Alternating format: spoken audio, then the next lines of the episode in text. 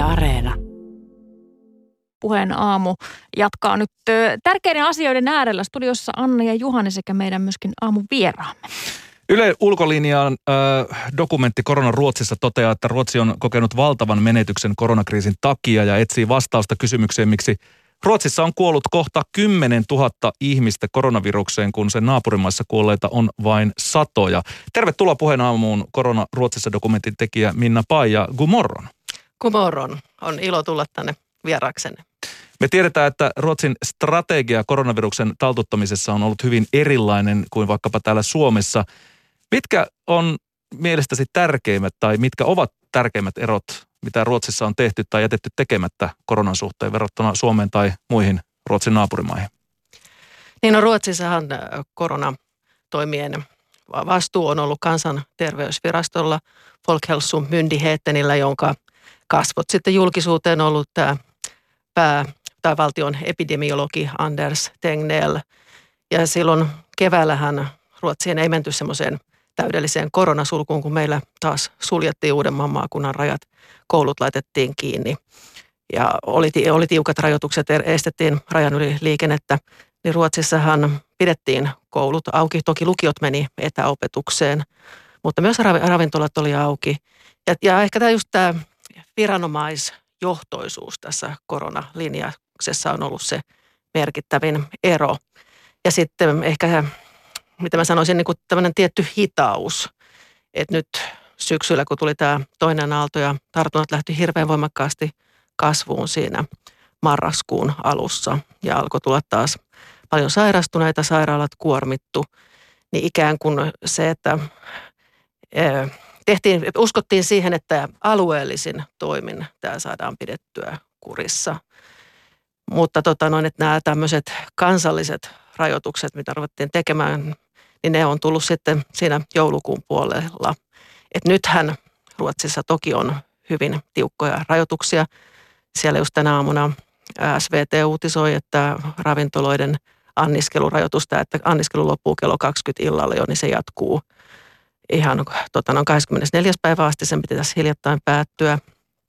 Ja sen lisäksi esimerkiksi Tukholmassa nyt ei edes aurata latuja tai jäädytetä kenttiä ihmisille niin kuin luistelua varten – ja, ja siellä on niin kuin kokoontumisrajoitus se, että kahdeksan ihmistä saa vaan kokoontua.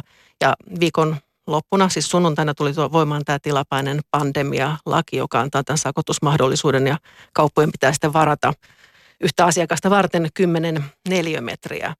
Et siellä nyt on kyllä niin kuin tiuk- tiukkoja rajoituksia tullut, mutta kyllähän siellä, niin kuin, miten mä sanoisin, kuitenkin on kritisoitu myöskin tätä, että että ollaan hita, hitaasti reagoitu ja, ja, ja, ja ikään kuin, että poliitikot, hallitus ei ole ottanut tätä vastuuta niin, tästä tämä kriisistä. On, tämä on kiinnostavaa, kun Suomessa kuitenkin mentiin valmiuslakiin ja otettiin tosi vahva strategia, että nyt mennään näin. Ja tässä sinunkin dokumentissasi haastattelet tämmöistä ruotsin suomalaisyhteisöä, jotka vähän kadehtivat sitä, että Ruotsissakin olisi pitänyt tehdä, mutta kun meillä on tällainen konsensusyhteiskunta, mitä tämä oikein käytännössä tarkoittaa?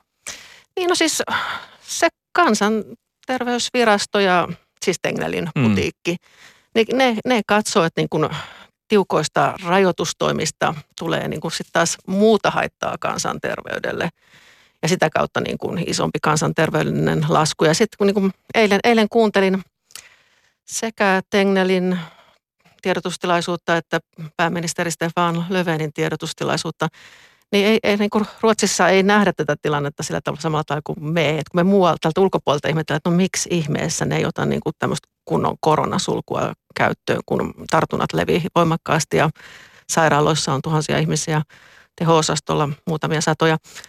Niin, tota, niin siellä nyt niin kuin ajatellaan, että tämä epidemian niin kuin Ruotsissa erilainen, että Tegnellhän niin perusteli esimerkiksi sitä kevään tilannetta, että, että Ruotsin epidemia oli ikään kuin enemmän Belgian ja Englannin, Britannian epidemian kaltainen, että se, siellä ei niin kuin ikään kuin ollut mahdollisuuksia saada sitä niin nopeasti haltuun, mutta yhä vieläkin he niin kuin, ei ikään kuin usko tähän näyttöön, että tiukoilla koronasuluilla tartunnat saataisiin laantumaan, vaan te Löveen eilen sanoi, että no mutta että tätä täytyy tutkia, että onhan niin kuin esimerkiksi Espanjan ja Portugalin välilläkin eroja tartuntojen määrässä, että eri puolilla Eurooppaa ikään kuin lä- lä- läheisten naapurimaiden välillä on kuitenkin mm. eroja siinä, miten korona niin kuin jyllää.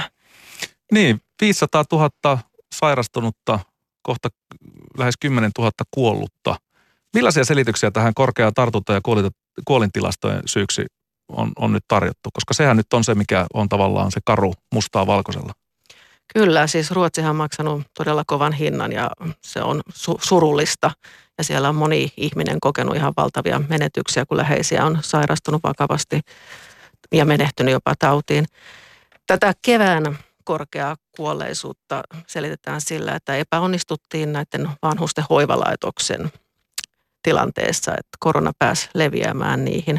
Valtaosa Ruotsissa kuolleistahan on iäkkäitä yli 70-vuotiaita.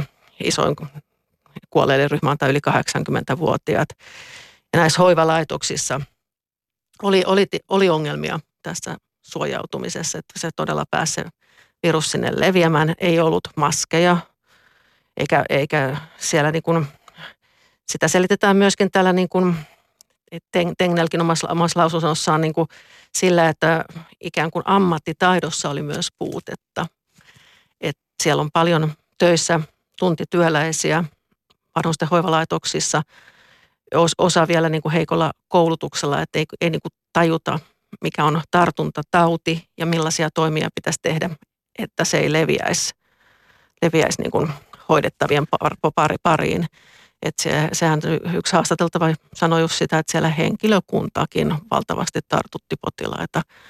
Mutta sittenhän tietysti tehtiin myös semmoisia valintoja keväällä, jotka aiheutti sen, että selviytymisen mahdollisuus iäkkäämmälle ihmiselle, joka sen vanhustenhoivalaitoksessa sai, niin oli aika heikko. Niin, kiinnostavaa se, että heitä ei sitten viety esimerkiksi sairaaloihin, vaan heitä hoidettiin nimenomaan niissä hoivalaitoksissa, joka sitten on ollut yksi myöskin tämmöinen ratkaisu, mikä on päätetty sitten korkeammalta tasolta kenties tehdä. Mutta yksi haastateltavisi tässä koronaruotsissa dokumentissa Tukholmassa asuva suomalaislähtöinen sairaanhoitaja yrittäjä sanoo – kertoneen puolison, puolisolleen jonain aamuna, kun lähti töihin, että menen tässä tappamaan potilaitaan.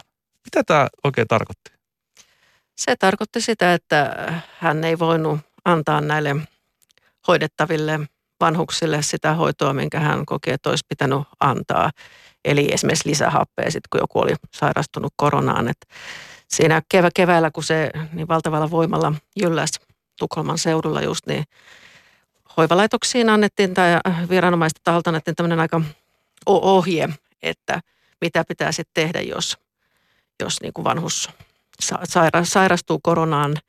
Ja sitten tätä ohjetta ruvettiin toteuttamaan tai tekemään tämmöisiä niin kuin päätöksiä palliatiivisen eli elämän loppuvaiheen lääkehoidon aloittamisesta aika niin kuin rutiininomaisesti, että kun lääkärit esimerkiksi ei tehnyt normaaleja kiertoja sen takia, että – oli korona, ettei tietysti levittäisi tartuntatautia, niin sitten tämmöisiä päätöksiä sen potilaan hoidosta tehtiin ihan niin kuin näkemättä sitä potilasta. Ei, ei välttämättä edes etäpuhelin yhteydellä.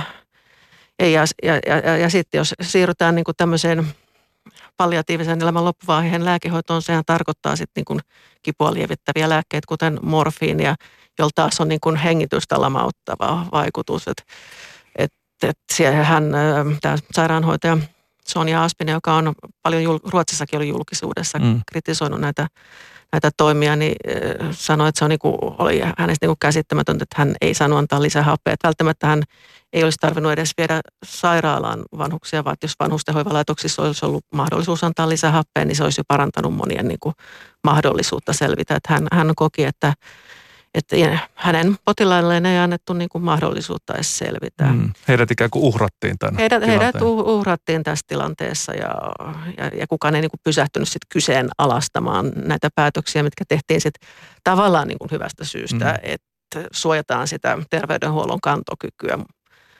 Et, että tämä on niin kuin tavallaan olisiko se niin johtajuuden puutetta sitten kuitenkin, että kun viranomaistahot yksi tekee päätöksen, sitten toinen rupeaa toteuttaa sitä ja sitten ne pysähdytä ajattelemaan asiaa. Mm. Että.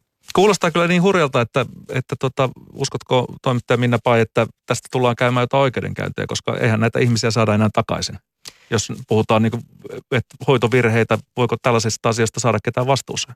No kyllähän siellä on yksittäiset omaiset tällaisia yrittänyt nostaa ja sitten Ruotsin oma Valvira Ivo on omassa raportissaan voimakkaasti tätä kritisoinut ja nythän piti olla sitten niin kuin tämä toinen aalto, aalto alkaa, että näitä tämmöisiä vastaavia virheitä ei tehtäisi niin kuin vanhusten hoivan osalta, mutta kyllähän niin kuin Ruotsi on, se kuolleisuus nyt on syksylläkin ollut tosi voimakasta. Mutta tietysti Ruotsi, Ruotsissa pitää niin kuin tavallaan niin kuin muistaa aina sit se, että se on iso maa myöskin. Että niin kuin se, mikä tilanne on jossain Tukholmassa, ei välttämättä ole sitten taas niin kuin Pohjois-Ruotsissa lainkaan. Et Tukholma tästä on eniten kärsinyt, mutta sehän on niin kuin iso suurkaupunki. Että siellä myös niin kuin tämä etäisyyksien pitäminen on hankalaa. Että mehän nähdään, niin kuin, että väkirikkaissa maissa tämä aika helposti, hmm. helposti niin kuin leviää. Että jonkun verran läheisiä ystäviä, perheenjäseniä tuolla Ruotsissakin asustelee ja heidän kanssaan, kun tästä tilanteesta on, on, on keskustellut, niin, niin se on kyllä jokseenkin häkellyttävää se suhtautumisen eroavaisuus, että miten ihan perustavalla tasolla tähän koko esimerkiksi valittuun koronastrategiaan uskotaan ö, ottamatta vastaan minkäännäköistä ikään kuin kritiikkiä siitä, mutta onko tämä edelleen siis, että pidetäänkö tätä keväällä tai kesällä valittua strategiaa edelleen ihan niin kuin pätevänä ja uskottavana valintana? Kyllä, kyllä se siltä vaikuttaa, että on, onhan Ruotsissakin tietysti kriittisiä ääniä, mutta kyllä siis niin kuin hallitus ja kansanterveysvirasto tämän niin kuin takana, takana seisoo. Että kyllähän toi sen kansanterveysviraston jo pääjohtaja Juhan Karlssonkin sanoi tässä hiljattain, että kun tuli nämä kauppojen nämä niin koronasulku tavallaan, että rajoitetaan voimakkaasti sitä väenmäärää siellä, että hän ei usko tavallaan, että tämä nyt niin kuin tässä auttaa, kun valtaosa tartunnoista tapahtuu tällä hetkellä niin kuin lähipiirissä ja perhepiirissä. Et se, se, on niin kuin merkill, merkillistä tavallaan sille, kun en mä tiedä, me, meillähän on aika voimakkaasti ehkä tunteetkin tässä mukana ja me niin kuin halutaan voimakkaita toimia, koska tämähän on kaikille meille ahdistava tilanne, kun tämä tartuntatauti leviää, niin siellä niin kuin tuntuu olevan niin kuin ylirationaalinen tapa katsoa sitä ikään kuin semmoisesta niin kuin viranomaisnäkökulmasta. Ja sitten sit nyt kun se paine on kasvanut ja siis kyllähän ihmiset on niin kuin tyytymättömämpiä kuin mitä ne oli aikaisemmin tähän viranomaisten tapaa hoitaa tätä, niin, niin nyt se poliittisen paineen myötä sit poliitikot on niin kuin joutunut puuttumaan tilanteeseen voimakkaammin, mutta kyllä siellä niin kuin silti se koko niin kuin johto on kuitenkin siellä kansanterveysviraston käsissä. Mm. Tekniillä on kuitenkin edelleen esiintyy hän, julkisesti ja, ja häntä tuetaan, että se ei ole sinänsä muuttunut mihinkään. Puheen aamun äh, vieraana äh, toimittaja dokumentaristi Minna Pai, joka on julkaissut äh, ulkoilina Dokkarin korona Ruotsissa. Äh, sä kävit Tukholman lisäksi myös todellakin Pohjois-Ruotsissa dokumenttisi varten. Jällivaaran kaivoskaupunki oli ensimmäistä paikoista ja se muistetaan kesällä, kun siellä oli sitten suhteessa todella todella kova, suhteessa siis asukaslukuun 8000 asukasta ja todella paljon ihmisiä sairastui koronaan. Niin miten Jällivaaran äh, pikkukaupunki muuttui yhtäkkiä koko Pohjoismaiden puhutuimmaksi koronakeskittymäksi silloin kesällä?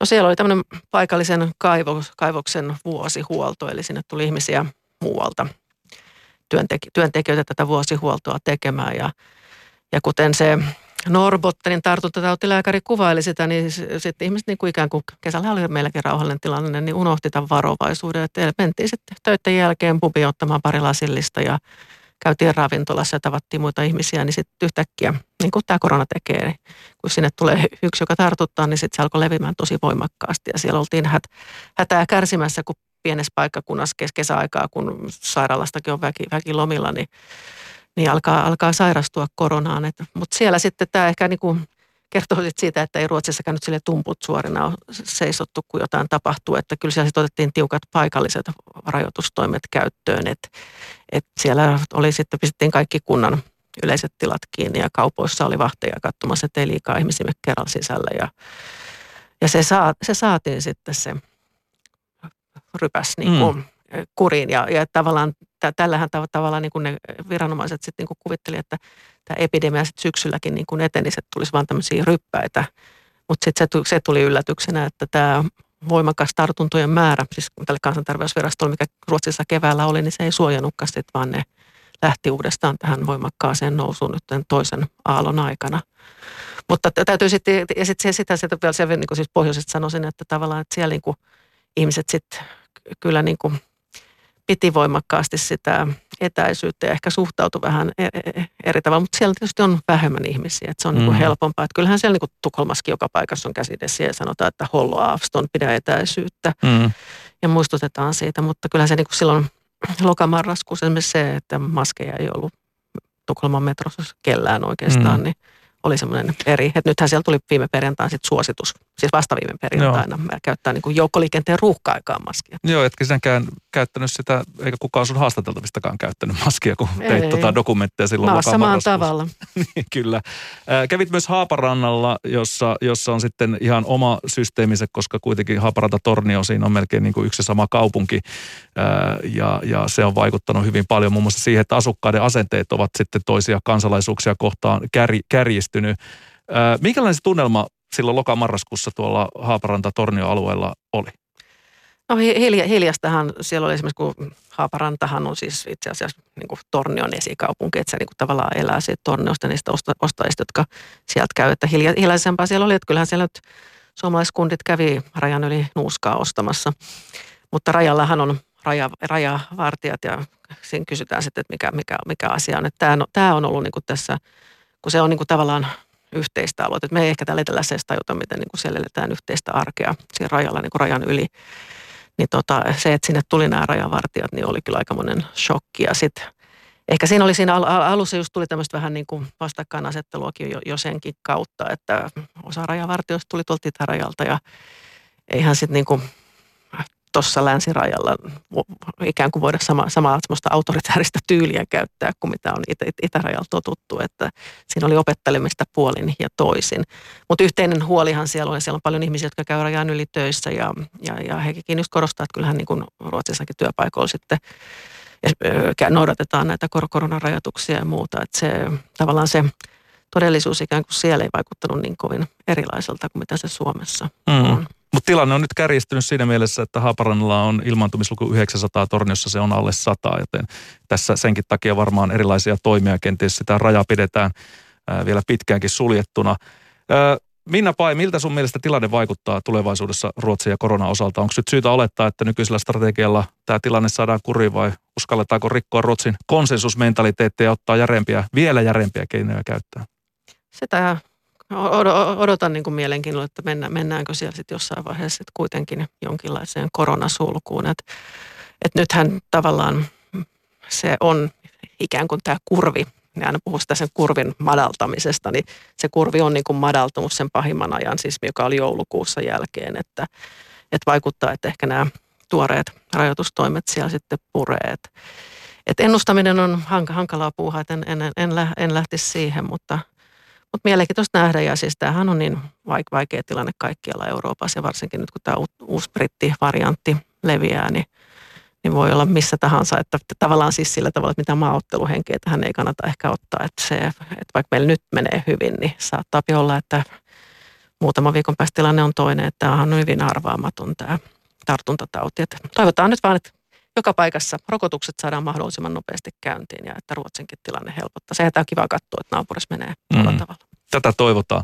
Ulkolinjan dokumentti Korona Ruotsissa sekä myöskin podcast äh, löytyy Yle Areenasta ja kiitos haastattelusta Minna Pai.